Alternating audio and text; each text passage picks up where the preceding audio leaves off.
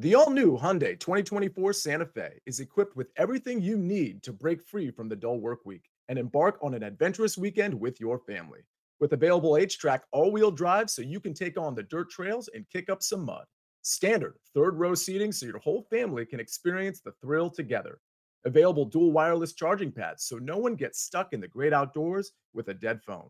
Learn more about the all new Hyundai Santa Fe at HyundaiUSA.com. Call 562 314 4603 for complete details.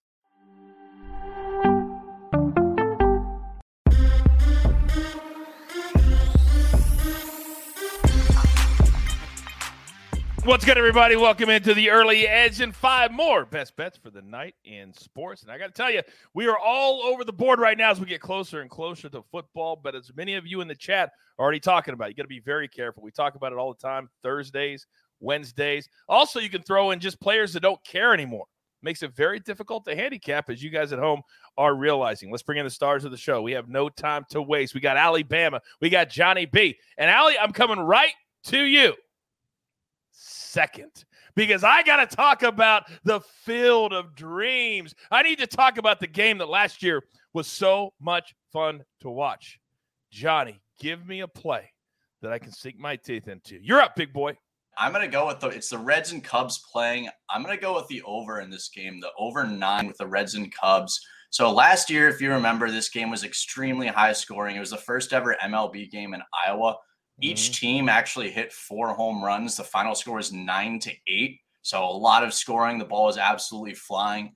Uh, I think it'll be somewhat similar like to that again. Nick Lodolo starting for the Reds, and the Cubs actually struggle against lefties, but he's still a rookie. So honestly, anything could happen. He's hit or miss. Drew Smyly is coming off a very good start, but the Reds actually hit lefties a lot better than they do righties, even without Tommy Pham and Brandon Drury.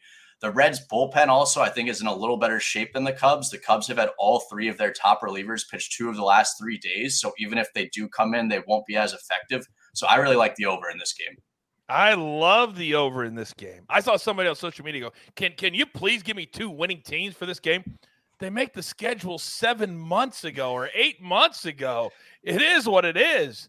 It's going to be a fun game. If you choose not to watch, that's on you. We're all going to be watching. Johnny, thank you very much. Now, Allie, last night we've had kind of ho hum days all week. I just think a lot of people are getting tired of baseball and ready for football, but not you. No, no, no.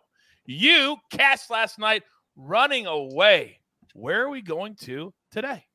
Okay, so we're going to go back to the Red Sox overs and we're going to take that over 10 against the Orioles. I know that 10 is a little high, um, so it does kind of um, take a little bit of the value away, but we're looking at um, Josh Winckowski and he has a 6.18 ERA at home. And then the Orioles are seven and one this month and they're, they're scoring an average of 5.25 runs per game.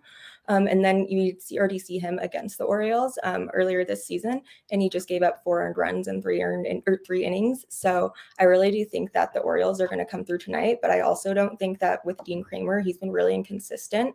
Um, it's pretty much either shutout or really bad start, in my opinion. Um, and the Red Sox, they've averaged 12.7 runs per game over their last six games, um, just total. So I really do think that we'll see a high scoring game tonight.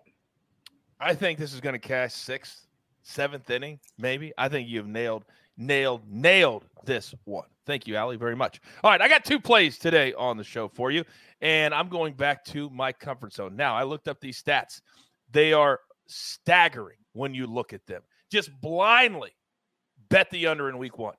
70% last year went to the under week one. Now, week two, they raised the total about five points because you're going to start to see more and more starters, players are going to be playing in the season, playing next week. This week, it's like 100 players. They just want to keep everybody healthy, get to the right spots, know what the plays are. They don't care about points. Let's go under 34 and a half Giants and Patriots. Titans and Ravens, I almost played the Ravens with that 20 game winning streak, but I didn't. I went with the under instead. 32 and a half. Let's go 21 9. I could I could live with that with the Ravens winning and continuing that winning streak. By the way, right now preseason articles at Sportsline. Go to that analysis page. We got picks there for you. By the way, we're going to be having almost every single pick on the site for every preseason game. RJ, Maestro, the entire team, they've done an amazing job. So be a member. Do it now. 10 bucks a month. Are you kidding me? Well, there you see the picks for the show. Yesterday we are three and one. Can we go a perfect 4 and 0 today? I believe that we can. But in the meantime, there's only one thing left to do, and I believe you all know what that is. You've got your marching orders. Let's take all of these tickets straight to the pay window. My entire crew love them all. We're getting set for football, and we are ready, laser focused, pumped up. But we need all of you at home. The community we're building is nothing short of amazing. But we need to get bigger and bigger and bigger. So tell all your friends, tell your family there's only one place where you're going to be valued, you're going to be listened to, you're going to be included. It's called the early edge, and sometimes we do it in five. Good luck.